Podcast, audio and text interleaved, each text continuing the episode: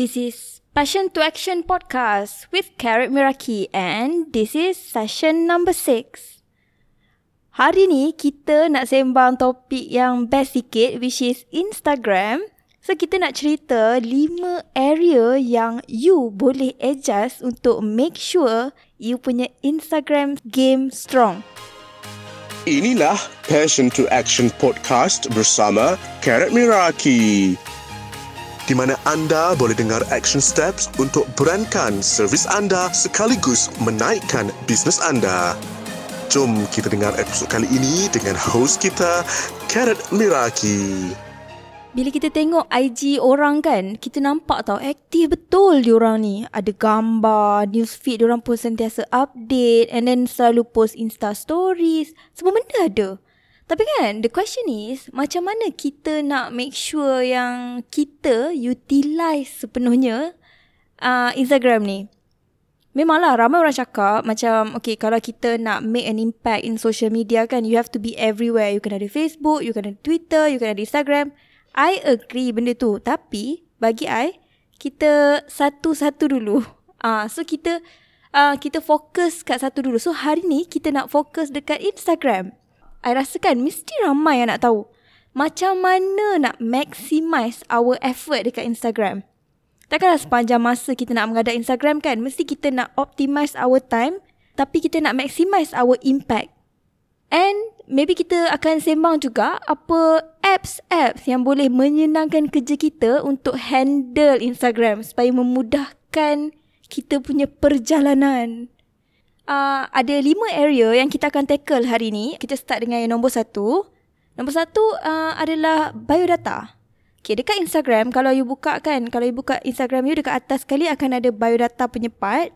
Okay, does your biodata explain clearly what you are selling? Ataupun what you are providing? Ataupun ada mention tak, who are you? Biodata tu adalah benda first yang orang tengok. So, kalaulah you private pun, orang akan nampak biodata dulu. Benda tu memang paling penting sebab benda tu lah yang akan dictate whether orang tu nak follow ke tak you. Okay, first part sekali adalah masukkan nama. Kalau you letak nama you, tapi orang tak tahu pun siapa you, macam mana dia nak search and then keluar you? You faham tak? So instead of that, maybe use that name punya part as SEO lah kiranya. Macam perkataan-perkataan yang related dengan apa benda yang you buat. Contohnya, mari kurus selama 30 hari for example. So, bila you letak benda yang macam tagline yang related to your brand, benda tu akan menyenangkan untuk orang jumpa lah you. And then basic info macam nombor telefon, alamat kalau you ada kedai and masa beroperasi. Sebab ramai tau tak letak sebenarnya. So benda-benda ni memang bagus tau kalau you letak. Kalau boleh, it's better for you untuk guna feature link. So orang boleh klik terus sebab kita ada features yang boleh letak website tu kan. So you use that untuk masukkan apa-apa link supaya orang boleh klik terus. Tak pun kalau you macam ada banyak link yang you nak pakai kan. You boleh pakai ada satu ni nama dia link tree. So you boleh try to search link tree. Link tree ni maksudnya you boleh letak a few link dekat satu tempat. So bila orang datang ke you punya page, so dia just tekan link tree tu. Dalam tu akan ada a few links yang dia boleh pilih dia nak tekan yang mana satu. So rasa tu bagus kalau you ada banyak tempat yang you nak bawa orang pergi. Ha, so you can use that link tree. And the last one in biodata kan, maybe you should also include your brand hashtag ataupun apa-apa hashtag that is related to your brand untuk uh, tunjuk you punya hasil kerja ke. Tak pun maybe tunjuk you punya testimonial hashtag testimonial. Sebab dalam biodata ni bila you letak hashtag dia boleh klik so make use of that. Area yang kedua yang kita kena tackle adalah feed post feed. Uh, bila you tengok you punya feed tu kan okay you ada team tak And then you punya post tu you susun ke tak? Cuba tengok dekat all those square boxes kan. You cuba buka you punya profile and then you take a look at the square boxes. You tengok content tu balance tak? Okay, kita tackle satu-satu, okay? The first part of feed is of course theme. Theme maksudnya you punya color choices, you punya color palette ataupun uh, maybe you are using the same filter across all your posts macam tu kan. So, you punya feed tu kan akan seragam. So, bila you buka you punya profile kan, dia akan nampak cantik je, seragam je. Cara yang paling senang, which I guna adalah I guna Lightroom. Adobe Lightroom CC. Dia ada apps yang free. Kalau you guna Lightroom tu, you boleh create you punya filter ataupun dia panggil preset sendiri. Tak pun, kalau you nak senang, dan you tak nak fikir then you tak kisah untuk spend sikit, ada ramai yang jual uh, preset so you boleh beli je. And tak mahal pun macam RM20 untuk like 10 preset macam tu. So I think it's okay lah.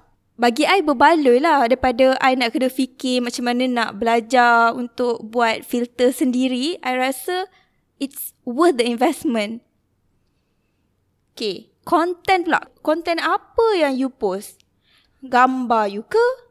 Lifestyle ataupun you post makanan ataupun benda yang tak ada kena-mengena dengan you punya brand, you punya kucing. Ataupun you post hasil kerja, testimoni. So bila you tengok konten-konten yang you dah upload sebelum ni, kan? Sebenarnya uh, you kena susun feed tu supaya dia tak bersepah. So I cadangkan dan I sendiri guna scheduling apps. I tak tahu sama ada uh, you pernah dengar ke tak tapi you can actually schedule your content for a month. Lepas tu you boleh post, you boleh tekan klik je. Sebab the problem is bila kita uh, in order orang selalu cakap Orang selalu cakap yang you have to post consistently dalam Instagram. You kena post consistently. Tapi untuk post consistently, you have to have that intention untuk post tau. Kalau tak, you akan lupa you akan lupa. So the best way is actually untuk schedule it beforehand. So ada a few apps yang you boleh guna untuk bagi you punya kerja tu lebih mudah. So my favourite is actually nama dia Planoly. Planoly. Okay. That one is my favourite. Sebab dia punya interface tu memang senang nak guna and then I suka sangat pakai Planoly tu. Bagi I, cara yang paling senang untuk handle content dalam Instagram adalah melalui creating a schedule. Tadi macam saya cakap tadi, create a schedule. I also create a content calendar supaya kita boleh plan uh, one month of content tu and then what type of content yang you nak letak and then what caption that you need to put. Bila I cakap boleh schedule one month of content, tak adalah you kena buat everything at once. Benda ni boleh buat sikit-sikit. Tapi bila you dah ada template, benda tu lagi menyenangkan kerja you tau. So nanti kalau you berminat untuk dapatkan template content calendar, you can go ahead and DM me in my Instagram and then I can uh, I can help you out and provide you my template so that you can see kalau benda tu boleh membantu you. Okay? Bagi I content calendar tu memang bagus lah sebab um, you tak random tau. You tak payah nak berfikir at that time barulah nak fikir alamak nak post apa ni. Kalau you dah plan beforehand, benda tu sangatlah menyenangkan kalau tiba-tiba you busy and then you just dapat notification, oh pukul 8 kena upload. Then you just upload. Sebab everything is already ready. Ha, itu yang I suka. Uh, in term of uh, feed juga, uh, you have to use all the features yang ada dalam Instagram. Maksudnya apa benda yang ada yang diorang provide tu try to use as much as possible. Macam tag orang ataupun um, add location. Kiranya dia macam ni lah. Dia macam Instagram ni. Bila dia keluarkan apa-apa features kan. Lepas tu kalau kita guna dia lagi suka kat kita. Ha, macam tu. So the more you use the more they will like you. Ha, dia, itu, itulah bagi I dia macam tu lah. Uh, and if possible post daily. Uh, tapi ada je orang kata yang kalau you post 3 to 5 times a week, that one should be more than enough. Okay, kita tackle area yang nombor tiga pula. Okay, area yang ketiga adalah Instagram Stories. Okay, Instagram Stories ni you buat hari-hari tak? And then apa benda yang you share dalam Instagram Story you?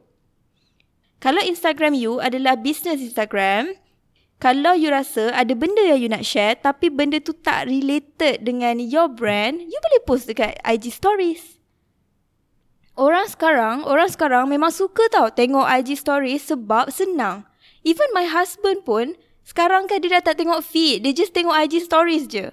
And you boleh post banyak pun tak apa. Sebab ramai orang suka IG story, so make use of it. And then you pun boleh share you punya feed kan you boleh share post you tau. You boleh share you punya post from feed to IG stories. Maksudnya you boleh tackle dua-dua part lah orang yang tak tengok feed. Dia boleh tengok you punya post dalam IG story sebab you letak juga kat situ. Lepas tu you pun boleh share macam random fact pasal you ke, typography ke ataupun any quotes. And then if possible kan, try as much as you can, try to encourage your audience untuk engage dengan you tau. So you boleh masukkan poll, you boleh masukkan quiz ataupun you boleh buat yang ask questions tu. And kalau nak cerita pasal apps untuk IG stories ada banyak gila apps yang I dah try. Kalau nak masukkan lagu, my favourite is um, Story Beats. Uh, and then kalau untuk edit Insta Stories kan yang ada banyak template, I suka pakai Unfold. Sebab dia ada banyak sangat template cantik-cantik. Unfold. So you boleh go ahead and try to download Unfold dengan Story Beats untuk tengok best ke tak best. Okay, kita dah sampai ke area yang keempat. So area yang keempat adalah apa tau? adalah highlight stories. Tahu tak highlight stories ni? Highlight stories ni bila yang buka you punya page tu kan dia ada bulat-bulat tu yang dekat bawah tu that mean yang you boleh simpan you punya Insta stories and then you boleh create album. That one is highlight stories. So highlight stories ni kan you ada guna cover tak? Bagi I kan kalau tak ada cover tu kan dia tak cantik tau. Untuk highlight story you tu, you ada cover tak? Kiranya cover page untuk the album tu. Kalau you tak ada, tolonglah buat. Sebab nak buat cover tu senang je. And then bila you ada cover tu kan, dia nampak lagi kemas, lagi synchronized and then lagi professional. Uh, kalau you nak buat, you boleh go ahead and guna Canva. Canva memang senang sangat guna and then banyak style yang cantik-cantik yang you boleh buat. And then icon pun ada dalam tu. You just have to search. Lepas tu you boleh pilih color palette yang sesuai untuk make sure dia ngam dengan you punya brand.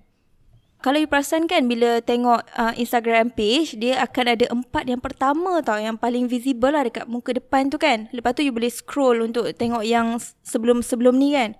I cadangkan empat yang pertama ni you treat as the most important one assuming dan orang yang tak biasa tengok you, maksudnya tak kenal you, akan buka benda tu dulu.